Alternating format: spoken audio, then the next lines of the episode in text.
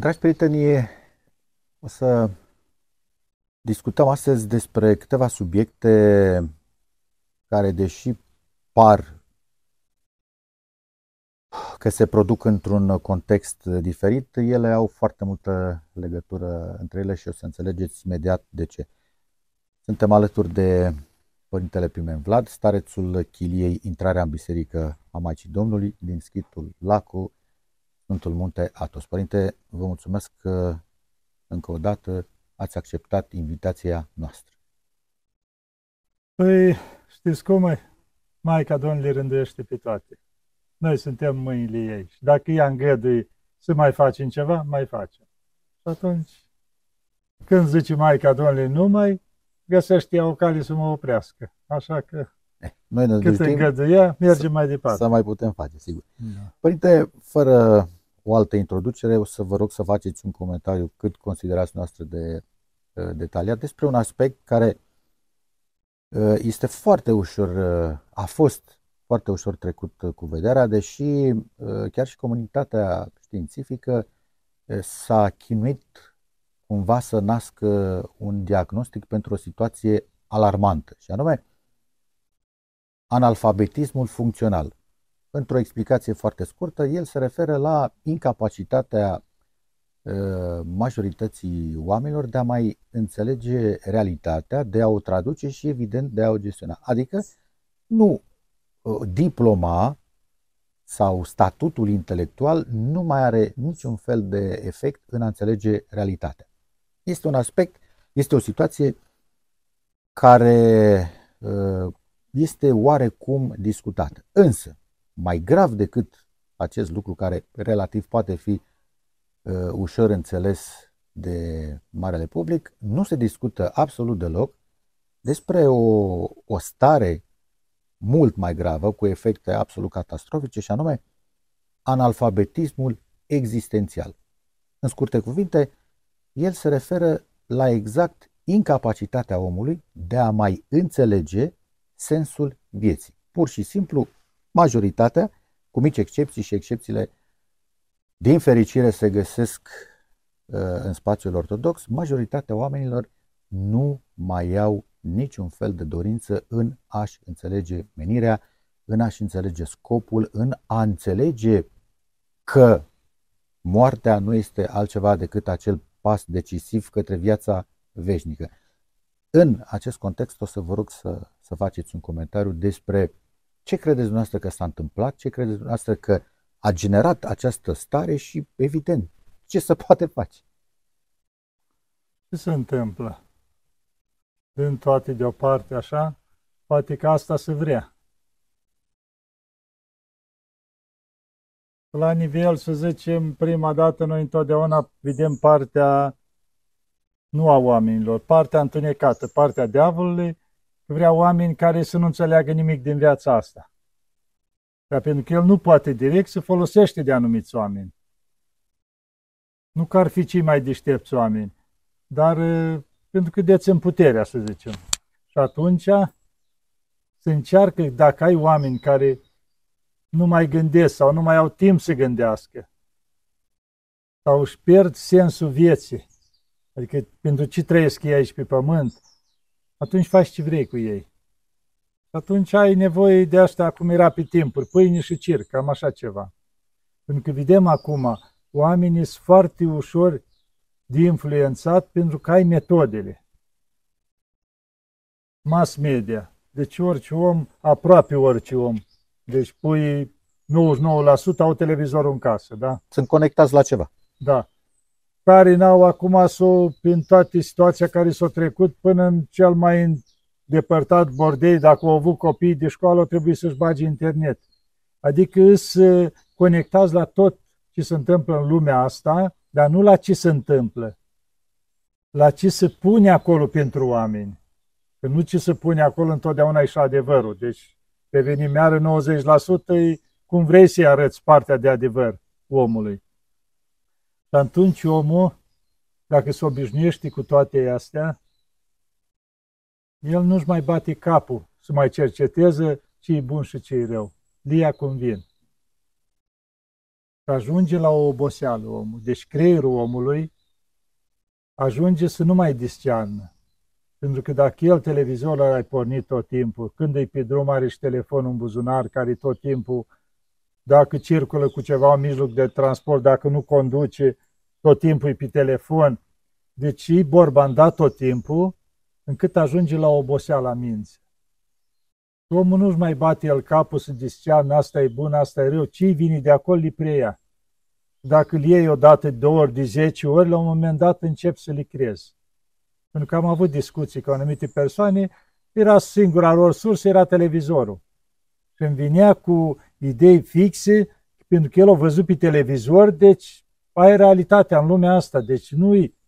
Și când am început alea că discut cu el, să dăm deoparte lucrul ăsta și așa, zice, se uita așa la mine, zice, nu cumva ești cu ceilalți sau cu ceilalți, adică imediat te încadra în ceva.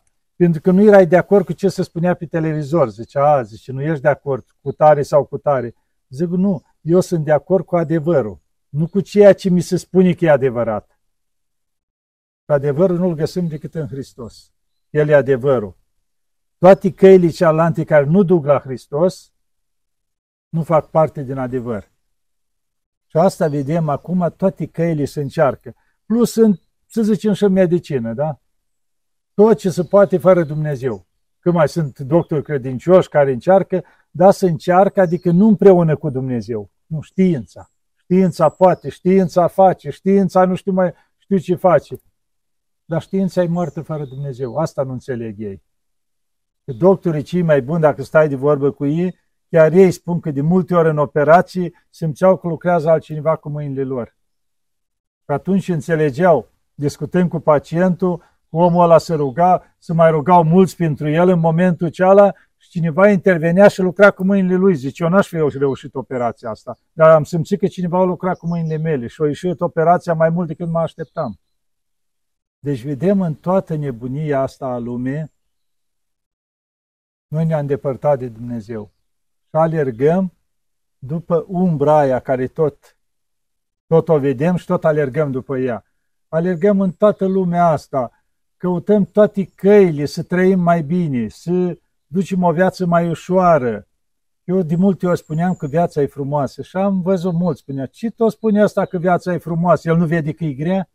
Oameni buni, n-ați înțeles un lucru, eu când am spus că e frumoasă, n-am spus că e ușoară. Am spus că e frumoasă. Dar e frumoasă în toate greutățile ei, da. Greutăți, necazuri, boli, suferinți, diferite lucruri. Dar dacă știi să privești partea frumoasă a lucrurilor, permanent o să ai lucruri frumoase. Ce spunea Cuviosul Porfirie? Zice, nu vorbiți de rău, nu vorbiți de lucrurile negative, nu vorbiți de, știu eu, de diavol, de tot ce e rău în lumea asta. Zice, pentru că astea o să le aveți în viața voastră. Vorbiți de Hristos, vorbiți de lucrurile frumoase, vorbiți de tot ce se poate, adică pozitiv. Și atunci astea o să le aveți în viața voastră. Deci priviți la lucrurile frumoase care le dă Dumnezeu în fiecare zi. Vedem timpul, de multe ori omul nemulțumit, când e soare, zic, bă, acum s-o găsesc fie soare când merg și eu nu știu unde. Când e ploaie, spune că acum s-o găsesc ploaie că iar am eu nu știu ce treabă. Orice ar fi, el e nemulțumit. Omul care e mulțumit, când e soare, se slavă, ți-i, Doamne, ce zi frumoasă, uite, soare. Cine știe câți oameni au nevoie să-și usuce una alta.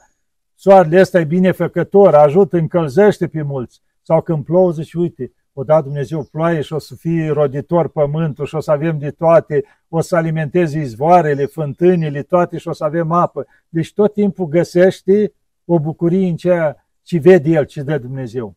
Și de asta spun, omul care e mulțumit cu ce are, ăla e mulțumit tot timpul, ăla e fericit. Lui nu-i lipsește nimic, el tot timpul îi mulțumit. Deci tot timpul e mulțumit. Dar cel care nu-i mulțumit cu ce are și tot timpul tinde după altceva, ăla e nemulțumit tot timpul. Adică nu înseamnă să stai nepăsător, să nu faci nimic. Faci, dar te bucuri de orice moment, de orice clipă, de orice lucru care îl ai. Și tu faci, îți pui mintea, cum zice, la contribuții, să îmbunătățești, să mai contribui cu ceva la, la tine, la familia ta, la cei din jur, să faci, dar să fii mulțumit cu ceea ce ai. Pentru că dacă n-ajungem să fim așa, o să trăim nefericiți, o să plecăm așa din viața asta și zice, omul care nu gustă din rai de aici de pământ, măcar un pic, din bucuria raiului și nu se aștepte să aibă raiul dincolo. Pentru că zice, în momentul în care plecăm dincolo, în stare care plecăm, cu aceea să continuăm în veșnicie. Dacă noi suntem pe calea lui Dumnezeu, ne luptăm, cădem, ne ridicăm, cădem, ne ridicăm, dar în momentele alea a ridicării, cum se zice, gustăm din harul lui Dumnezeu, pentru că permanent există o ridicare. Cerem mila lui Dumnezeu, ne cerem iertare, ne spovedim, ne împărtășim, luptăm și mergem mai departe și Dumnezeu vine cu bucuriile Lui. Și asta înseamnă gustarea din ceea ce o să primim dincolo. Și atunci când plecăm dincolo, dacă noi suntem într-o luptă cu direcția spre Hristos, dincolo o să înaintăm în aceeași direcție, tot mai sus, mai sus, în veșnicie. Dacă noi aici ne-am luat-o la vale, a, viața, să-mi o trăiesc, asta e viața, parcă ce știu eu ce mai fi dincolo. Ei, și noi o luăm cu totul la vale și ne trăim viața, dăm pe Dumnezeu deoparte, dăm de a face binele deoparte, dăm totul, cum se zice, ce ar trebui să facem deoparte, ei, dincolo o să mergem la același lucru, în patimile care am fost prins, dar fără să ni se împlinească niciodată. Deci patimile astea o să ne chinuiască dincolo veșnic, dar la mărimi din ce în ce mai mari. O să fie chinuri din ce în ce mai mari. Deci totul depinde de noi în viața asta, cum ne trăim viața. Aproape de Hristos, chiar de sunt greutăți, chiar de ni cere un pic de osteneală, că nu se poate să stai toată ziua tolănit, să-ți meargă toate perfect și să spui așa, nu, o să ai și necazuri, că asta e viața. Deci poți să mai fii și un copil bolnav, poți să-ți mai vii o boală, poți să-ți mai vii un necaz, o suferință, să nu-ți meargă treburile bine, afacerile. Nu, astea fac parte, cum se zice, din valurile astea ale vieții. Dar nu înseamnă că noi ne îngenunchem și rămânem acolo. Nu, ne ridicăm și mergem mai departe. Zice Dumnezeu, când se închide o poartă, o ușă, întotdeauna îți deschide alta și mai bună.